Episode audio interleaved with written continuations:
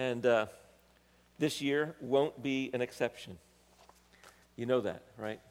We want to begin the, the year with hope, and we've started this series called Singing a New Song in the, in the New Year, where we're taking all of those passages in the Old and New Testament, most of them in the Psalms, but one in Isaiah, one in, in uh, two in, in, uh, in Revelation, uh, where we're going to talk about the phrase new song. And what is that theme running through the scripture? And why is singing a new song important? Last week we talked about singing a new song of hope. And this week we're going to talk about uh, a different aspect my help, that He is my help and He's my deliverer. And that's the reason that we should be singing a new song. In the Psalms, David talks about a time when God rescued him in the past, in the psalm that we're going to look at today, Psalm 40. Uh, interesting, last night, um, Steph and I were sitting watching television at one point, and we, we watched this show out of Britain. It's called uh, Call the Midwives. And at one point, uh, the nuns who are in this uh, midwife kind of clinic uh, are having a conversation, and they said, Tonight we uh, talked about uh, and we read Psalm 40 in our evening devotions. And, uh, and I looked at Steph and I said, That's what I'm preaching on tomorrow. And it's interesting because the, Psalm 40 for that evening and the theme of that particular show was that there's great, there's great things to rejoice about in the midst of real need and heartache uh, that's also going on. There's great things to praise God for because of what He has done, and, and what they've experienced in the past, but there's also this sense of foreboding, and there's also this sense of, I'm going to need new rescue in, in this new situation. That, that's life. That's the way it is for, for us.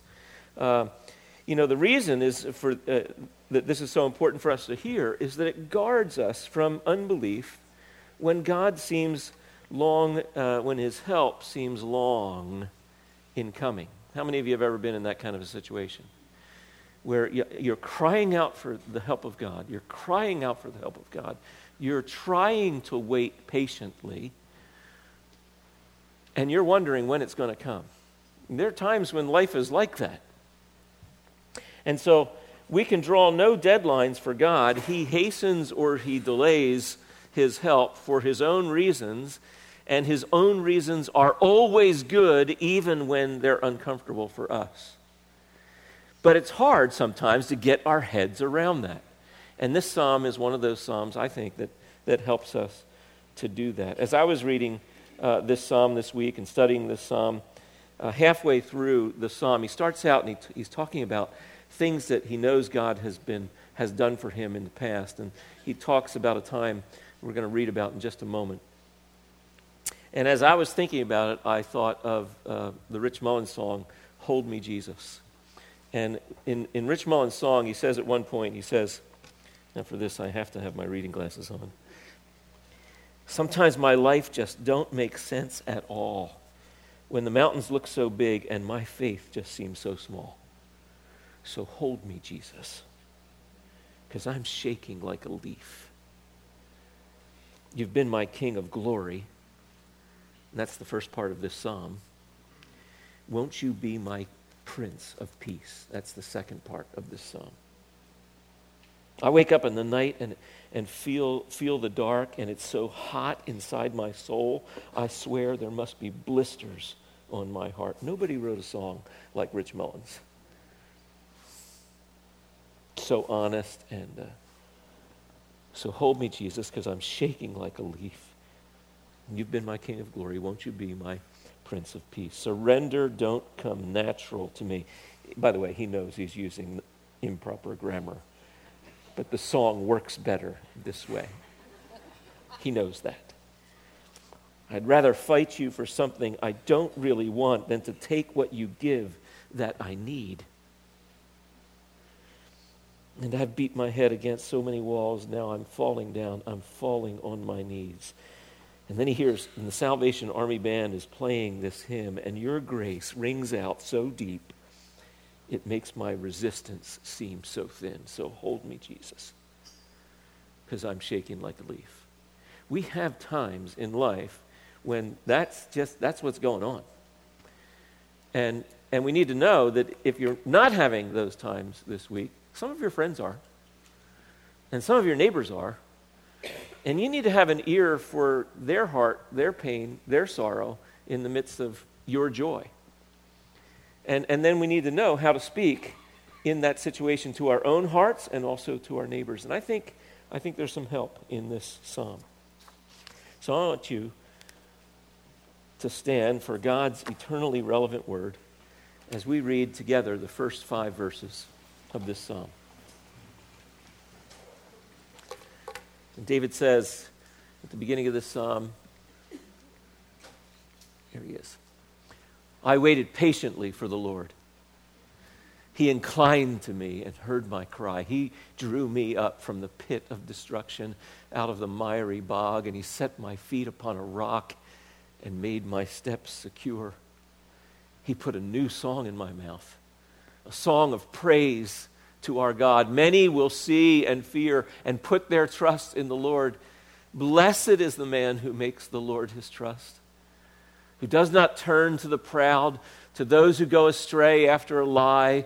You have multiplied, O Lord my God, your wondrous deeds and your thoughts toward us. God's word. None can compare with you.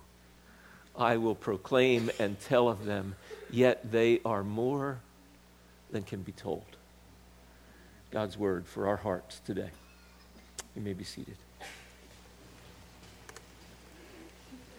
This psalm starts out back here and get back here. Last week we talked about sing a song of hope for the greatness of the Lord, and this week a, a theme is more sing a, a new song of deliverance and hope. And that's, that's an application of what we're about to look at right now. And so I, we've given that attention to the public reading of God's Word. Uh, now we want to look at it a little bit more intensely. And I want to talk about this psalm and how it moves forward through uh, its uh, development. And I'm going to go through the whole psalm, try to. Um, but I'm going to emphasize a lot of things in the first five verses here. In fact, I'm going to give you a bunch of lists of things that, as I'm trying to analyze this and help you analyze this before I get to three uh, very particular applications for us at the end. It starts out this way uh, the th- these, these three movements that, it, that uh, are talked about. Verses 1 and 3 are, t- are basically an introduction to what's going on in the psalm. And then 4 through 11, he talks in the past tense Lord, you were my help in the past. He, he's remembering a time uh, in the first three verses that, that he talks about that being in a miry bog. Um, very descriptive phrase in Hebrew. We'll come back to that. And then verses 12 through 17, he says, Now I'm in a new situation. Would you be my help now? I, I, I remember what you did in the past. Lord, would you be my help now? Because right now I'm in a really difficult strait. That's what David is trying to tell us, David, the author of this psalm. In the first three verses, he talks about six experiences in those first three verses that he's had in, in the past. He remembers being in the pit, uh, verse, uh, chapter 40, verse 1. He says, I waited patiently for the Lord. Uh, he inclined to me and heard my cry. He drew, verse 2, he drew me up from the pit of destruction out of the miry uh, bog. He, he, he, he remembered a time of being in the pits. Have you been there? You've been in the pits sometime? It's a very descriptive phrase here that's used it, uh, that when he talks about the pits, the miry bog. It's like um, it, it, imagine being thrown into the, uh, a cistern. A cistern is a, is a, uh, a created space to hold water, but the cistern has uh, mud in the bottom, and uh, most of the water is out, and you've been thrown into the cistern, and you're, you're in the muddiest mud you've ever been. In fact, that's kind of the Hebrew phrase mud, mud, uh, miry bog, he's sticky. He's in there, and he just he, he wants out. The prophet uh, Jeremiah was thrown into a pit like that, thrown into a cistern like that at one point.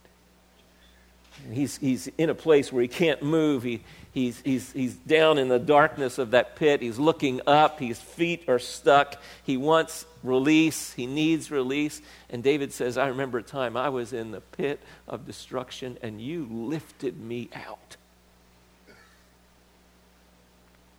He remembers a time when he was crying out to God. I waited patiently for the Lord, and he inclined to me and heard my cry. He remembers a time when he waited patiently. Better, better maybe to, to think of that as when he, when he waited intently. Um, I, don't, I don't know why translators um, insist on patiently. A lot of them do. But a better translation, and all of the translators say this in translators' notes, they all say it probably would be better to think of this, this as he's intent. He's waiting and he's, he's trying to be patient.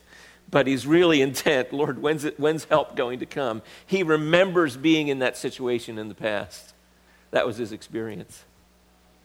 And now he's in, a, in another one. He remembers being rescued, where God took him out of that miry clay and he put him on a solid place and a firm place or a firm footing. You know, sometimes you, you, you, you walk a, a, into a place and you see one of those, those cones and it says danger, you know, wet floor. And you know that, you know, I, I want to be careful where I step here because you don't want this to happen, right? And so David has now experienced this situation where I know that God's put me on a rock. I'm in a firm place. I know where I am. He, he, he remembers that experience in his past. And then finally, he remembers getting a new song being given to him. God gave him a new song here in verse 3. And he also remembers that one of the things, look at the end of verse 3, many will see and fear and put their trust in, in the Lord. He remembers that uh, God was brought glory in that situation. That one of the things that happened when he was in this situation before, when he was in, in, in, over his head, when his feet were stuck, when he didn't know what to do, when it was dark, when he needed rescue, when, when God heard his cry and, and, he, and God rescued him out of that and placed him in a solid place, and life went on again. He remembers all of that. I had that experience in the past. That's where he is. And then there's, there's five things in these first uh, five verses that he remembers God did during that time. Five things that God did. And the first one is in verse 1 He inclined to him. And the, the Hebrew is very graphic. It's a word, it's a word that means uh, to bow down. It, it's, it's like God, God bowed over he, he leaned down, he leaned into the circumstance that David was in. He inclined to him. It's like, like God looks down from the, over the balcony of heaven and he sees that David needs help and he reaches down and he helps David. It's very personal. And David's, I remember when I cried out to God, I was in this horrible situation. I remember I cried out to God. I was intent in, on getting help from God. I could have gone to men and asked for help, but I was intent on having the hand of God in my life. And I cried out to God and I intently waited for Him. And God rescued me and He put me in a solid place. That's what He did. He inclined to me. And He remembers that. He drew me up, verse 2. He set him in a secure place. He, he gave a new song. You know, last week we talked about uh, the text uh, uh, uh from the psalm, and, uh, and the, the command was to sing a new song, right? The command was, in light of how great God is, in light of how great His knowledge is, in light of how great His love is, in light of how great His, his faithfulness is, we ought to be skillfully working hard to sing new songs to Him all the time. But this is different. This is not a command to sing a new song. This is God giving a song and saying, Here, David, sing this. Sing about this rescue. That's what's going on. He remembers that. He remembers that experience. He remembers God gave me something new to sing about. a new experience of His grace, a new experience of His love, a new experience of His rescue, a new experience of His hand in my life. I remember that. God did that in my past. And then He says, He multiplied His blessings in verse 5. You have multiplied, O Lord my God, you have, you, you have multiplied, O Lord my God, your wondrous deeds and your thoughts toward us. None can compare with you. I'll proclaim them and tell them, yet they are more than can be told. He reflects back on how God rescued him in those times, and he is in now another place. And so, another way to think of those three movements through this psalm is He's declaring past truth in verses 1 through 3. He's, he's declaring present truth in verses 4 through 11. I'll read some of that in just a moment. And then he's looking by faith for new rescues in verses 12 through 17. Let's look at verses 6 and following. In sacrifice and offering you have not delighted, but you have given me an open ear. The Hebrew is that you have dug out my ear. Sometimes uh, parents say this to your children, eh, to their children. They say, I, I, I gave you a command, why aren't you doing it? And, uh, and the kids don't have a response, and the parents say something equivalent to this Clean out your ears. Hear, what, what are they saying? They're saying, Hear this. Dig out your ears. Do you, do you, need, you have wax in your ears? Can you not hear? David says, you, you cleaned out my ear. You, you dug it out. You gave me a heart to hear. That's what he's saying. And then I said, Behold, I have come. In the scroll of the book it is written of me, I delight to do your will, O my God. Your law is within my heart. I have told the glad news of deliverance in the great congregation. Behold, I've, I've not restrained my lips. As you know, O Lord, I have not hidden your deliverance from within my heart. I have spoken of your faithfulness and of your salvation. I have not concealed your steadfast love and your faithfulness from, uh, from the great congregation. As for you, O Lord, you will not restrain your mercy for, for, from me. Your steadfast love and your faithfulness will ever preserve me. He's, he's proclaiming, Lord, I've been faithful. I've been, I've been telling people about how great you are. I've been telling about the rescue that you gave. I've been singing your song. And I know, Lord, that your mercy is going to continue to follow me. It, you gave me your mercy in the past. You're giving your mercy to me now. I know that you're going to preserve me in the future, and you're going to give me mercy in this situation. Now he's going to talk about that situation. He's declaring present truth in those four verses. And then in the, the last part of the psalm, he's looking by faith for a new rescue from God. A new opportunity to praise him. I'm getting through this message very easy, very quickly. You might get out early.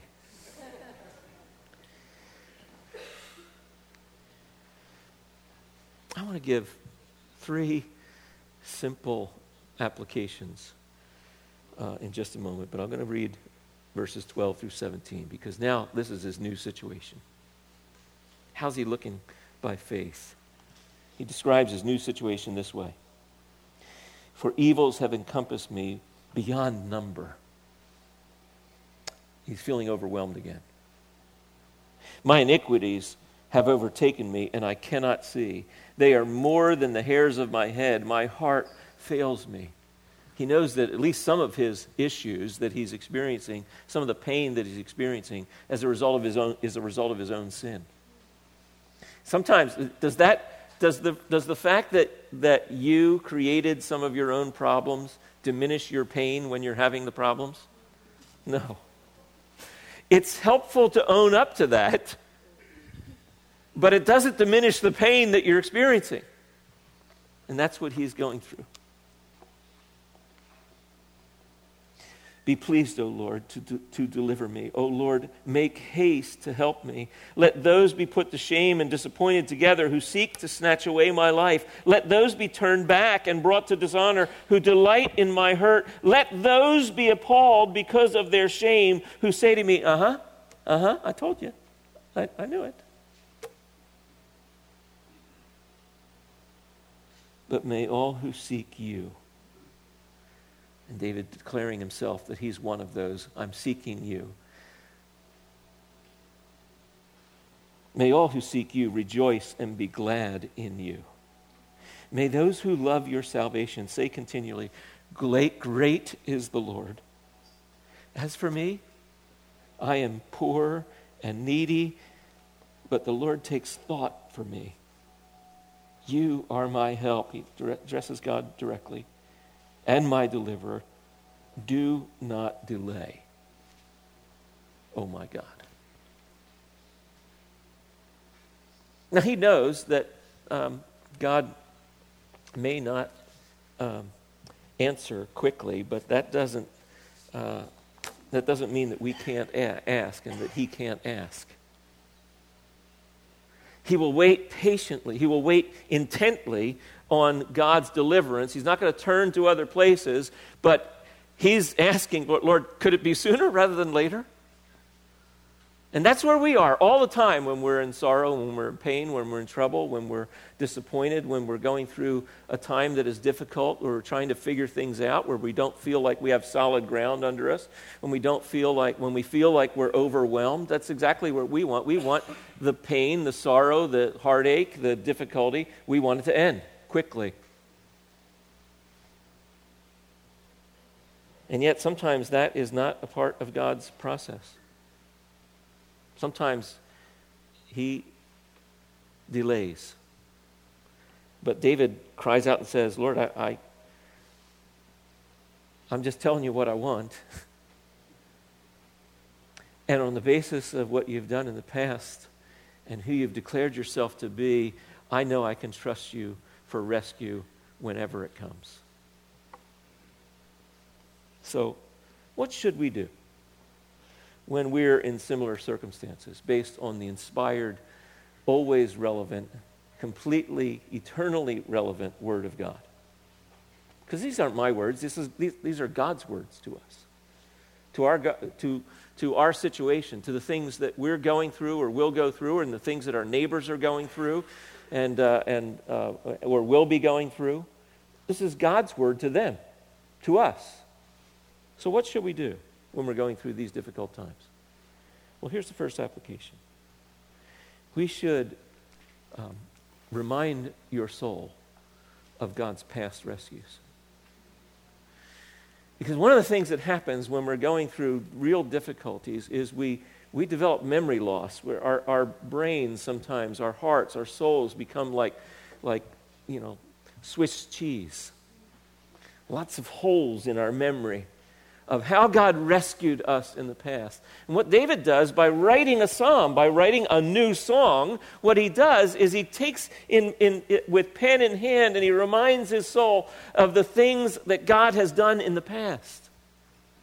God, I remember that time I was in a miry bog. I was in the pit of destruction. I needed solid ground. I needed solid footing. I cried out to you. I waited patiently for you. I was intently waiting for you. And I remember that you rescued me. You set my feet. Nobody else did. You set my feet on solid ground.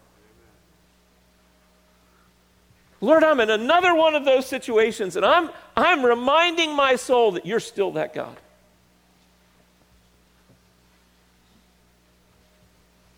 And too often, what happens when we're struggling, or we're in pain, or we're in sorrow, or we're uh, having a difficult time, is we run to other people's ears. And, and we dump our troubles into their lives and they are helpless to help. And we're, we're using other people as a substitute for God. When what the Master wants is for us to turn to Him, run to Him, like the prodigal child, run to the Father, run to Him, and pour out those things to Him. We need to remember to remind ourselves, remind your soul of God's past rescues. Second, based on what David did, verses 4 through 11, we need, we need to keep proclaiming the goodness of God in the midst of our harrowing, sorrow, painful difficulties. You know, sometimes there are people that, that, Christians who, in the midst of their troubles, in the midst of their pain, in the midst of their sorrow, they, they exit out of everything in the Christian life. And they don't talk to anybody. They don't tell anybody. It's as if, you know, God's on vacation and they're not going to talk to anybody about him because he's not worth pursuing. Yes, he is. Always. So, what did, what did David say? He said, Look, here's, here's what I, I've been doing. I've been doing this. I, I delight to do your will, verse 8. I have told the glad news of deliverance, verse 9. In the great congregation, I've not restrained my lips, as you know, O Lord. I have not hidden your deliverance within my heart. I haven't just, you know, I, have, I, I haven't experienced your rescue and then clammed up about it. Instead, he says, I, I, have not concealed your steadfast love and your faithfulness from the great congregation. I've told other people about what you did for me in the past. And when they see me in our trouble, in my troubles now, they, they, they see me telling them, even while in the midst of my new troubles and pains, they see me and they hear me talking about you.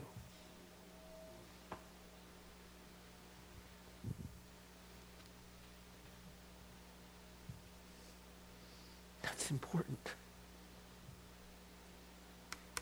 You know, I, I can't remember it exactly, but John Piper said at one point, uh, criticizing the prosperity gospel, and he's right, right on target. He said, Nobody comes to Jesus because you're driving a great car.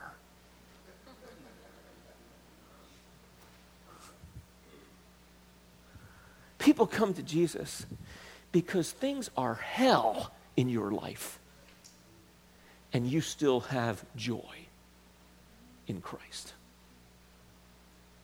And they start scratching their heads saying, What makes them tick? Well, how is it that God is their chief joy in life when they're going through what they're going through right now? See, when, we, when God is most glorified, when we are most satisfied in Him, even in the midst of pain and sorrow and heartache. So, one of the things that we should remind ourselves as we're reminding our souls of past rescues is that we need to remind ourselves that God is still worthy of being praised.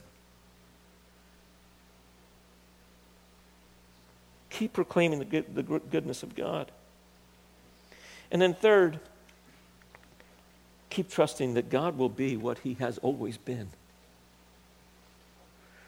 That God will be faithful that God has his chesed, his covenant love, his steadfast love, that love that one translation, the New American Standard uh, translates the word chesed, covenant love or, or loving kind, uh, uh, or, or steadfast love, translates it with the words, uh, the compound word, loving kindness.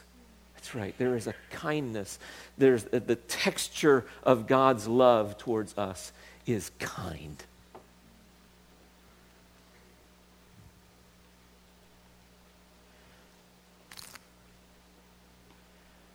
We need to keep trusting that God will be what He has always been in the midst of our heartache and our pain and our sorrow.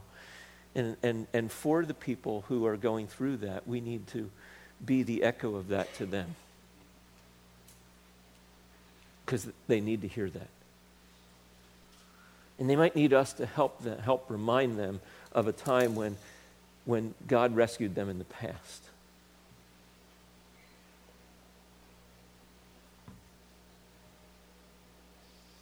He makes himself, God does, the feast of our joy.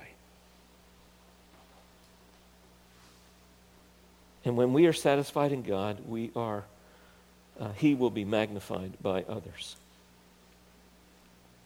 And that's what we want. And David says that when, when these things happen, He put a new song in my mouth, a song of praise to, uh, to, to God, to our God.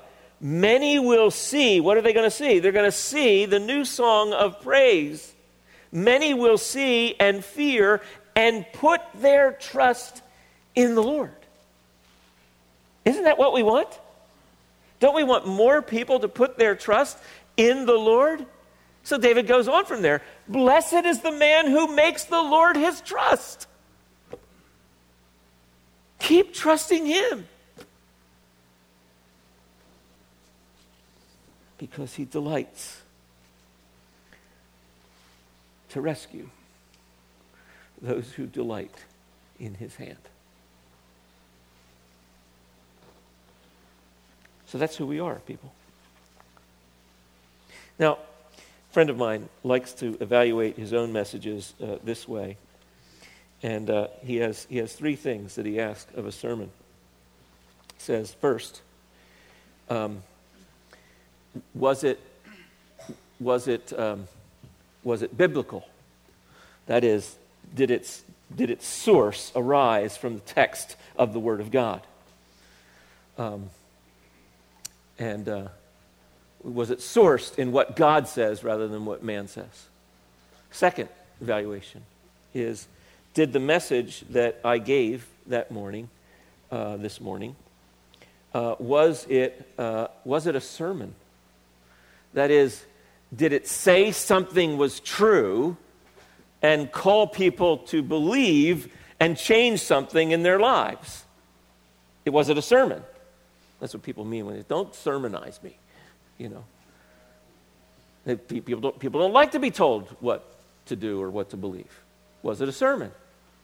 And the third thing he, he says of his, as he evaluates his message, and so I think on those two scores, I think, I think we're okay. Think it was biblical, it was a sermon. Last part, he says, was it Christian? Was it Christian? And I think I'm still on shaky ground there with this message.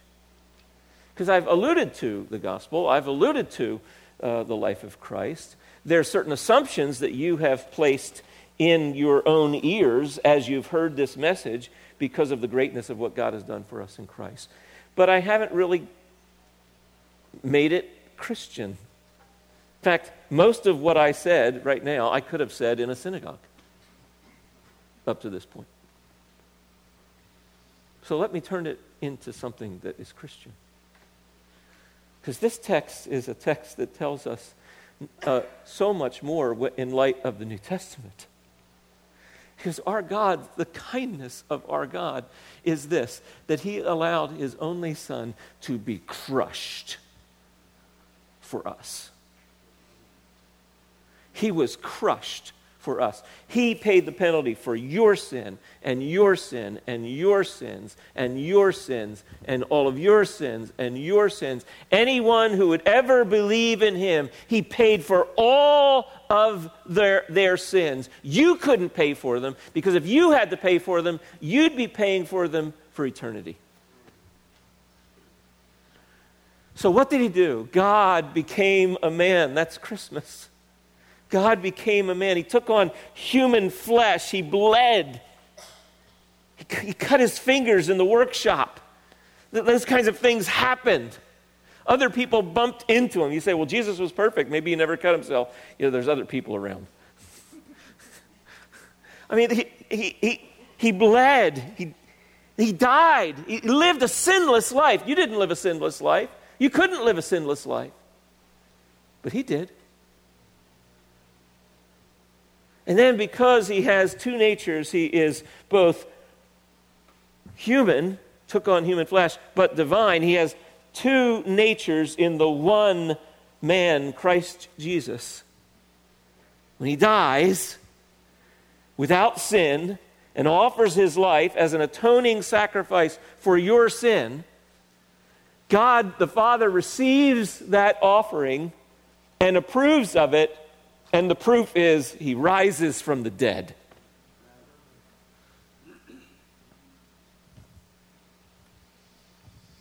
And anyone who believes in him and what he did can have this relationship with Him. Of though there are hard times in life and difficulties in life, we can cry out to Him as our Savior and Redeemer and Rescuer. Not just from the turmoils of this life, but not just the pains and the sorrows of this life, but all the pains and the sorrows of the next life. He rescues us.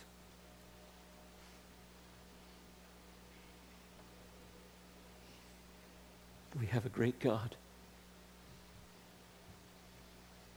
And we need to remind our Swiss cheese souls often because our souls leak through those holes. Our souls are leaking truth all the time. That's why we come back here week after week to, to be reminded of the greatness of our God and the wonder of His Word so that we would follow Him with a what looks to the world like a reckless abandon. But it's not reckless at all. Because He can pick us out of the miry pit and put us on solid ground. Amen? So, in the midst of your sorrow, in the midst of your pain, in the midst of the things that are out of your control, remind your soul of God's past rescues. And keep praising Him for His goodness. And keep trusting God to be the God that He has always been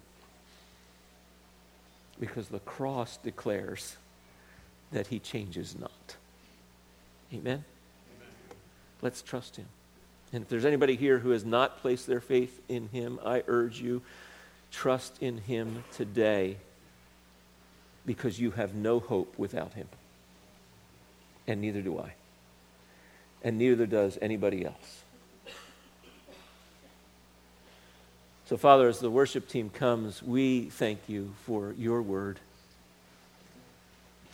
Powerful that it is. Thank you for inspiring David with these words to put down his experience, but through them to tell us who you are. Lord, we pray that you would continually be drawing us to yourself, that we would be a people who remember the right things. Thank you for your word. We give you again our lives, our hearts, our souls, our time. We give you everything, Lord.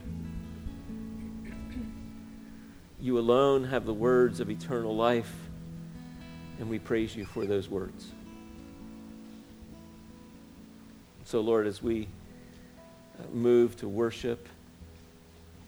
Lord, we ask that you would enter our hearts and our praise. In Christ's name, amen. The worship team is going to start with a song that they want. They're going to ask you to reflect on the greatness of God and uh, uh, with a song that you may have heard on the radio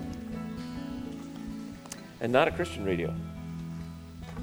Um, U2's Bono wrote a song called Psalm 40, where he takes this psalm and he sings about singing a new song. And normally you think of singing a new song is all about, you know, joy and, you know, just really exalting, you know, celebratory language. But Bono captures the psalm well because it's about singing how long to sing this song.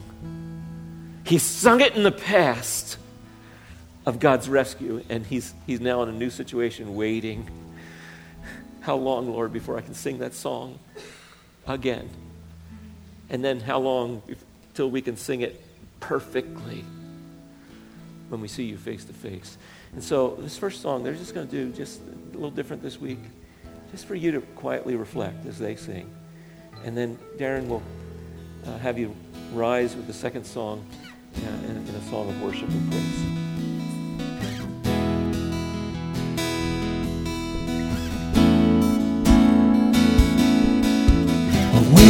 Patiently for the Lord. Inclined and heard my cry. He brought me up out of the pit, out of the miry clay. I will sing, sing a new song. I will sing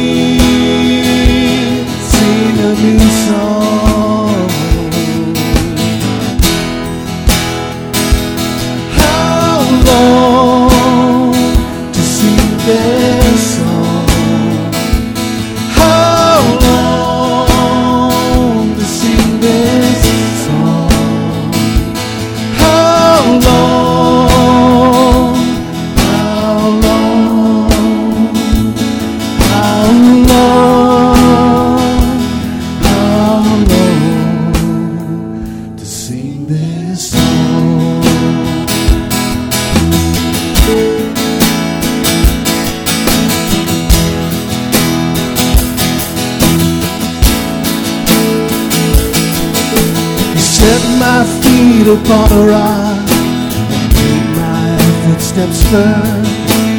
Many will see, many will see and fear. I will sing, sing a new song. I will sing, sing a new song.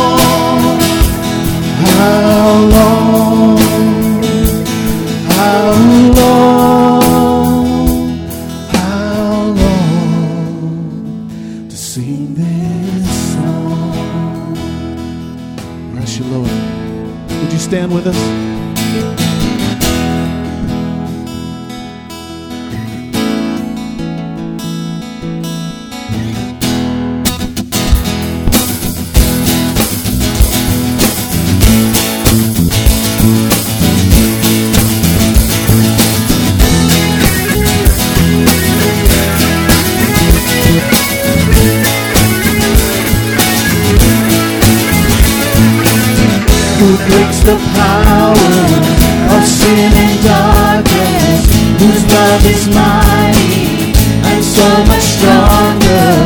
The King of glory, the King above all kings. Who shakes the whole earth with holy thunder and leaves us breathless in awe and wonder. The King of glory, the King above all kings. This is amazing grace. This is unfailing love. That you would take my place.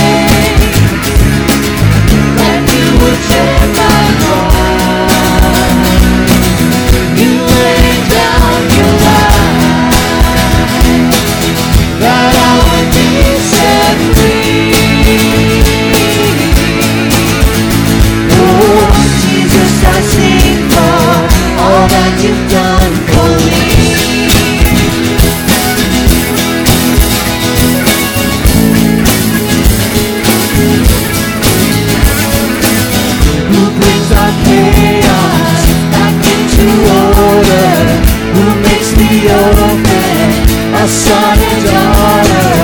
The King of glory, the King of glory, who rules the nations with truth and justice, shines like the sun in all of its brilliance. The King of glory, the King above all kings. Yeah, this is amazing grace. This is amazing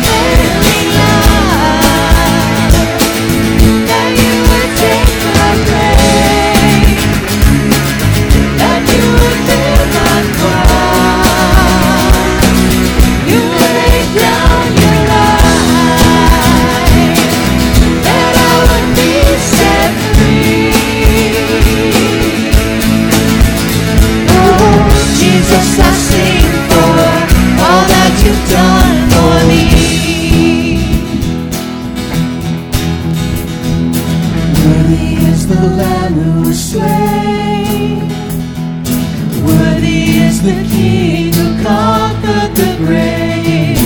Worthy is the Lamb who was slain. Worthy is the King who conquered the grave. Worthy is the Lamb who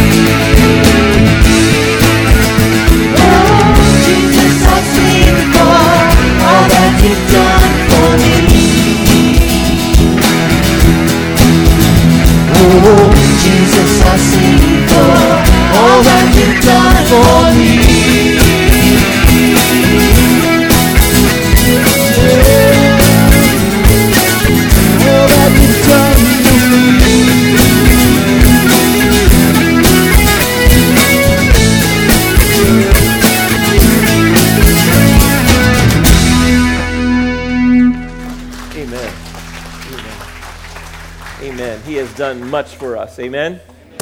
He has. He has. He is doing much. Hey, uh, Darren and I, as I mentioned last week, we decided that we didn't like the the uh,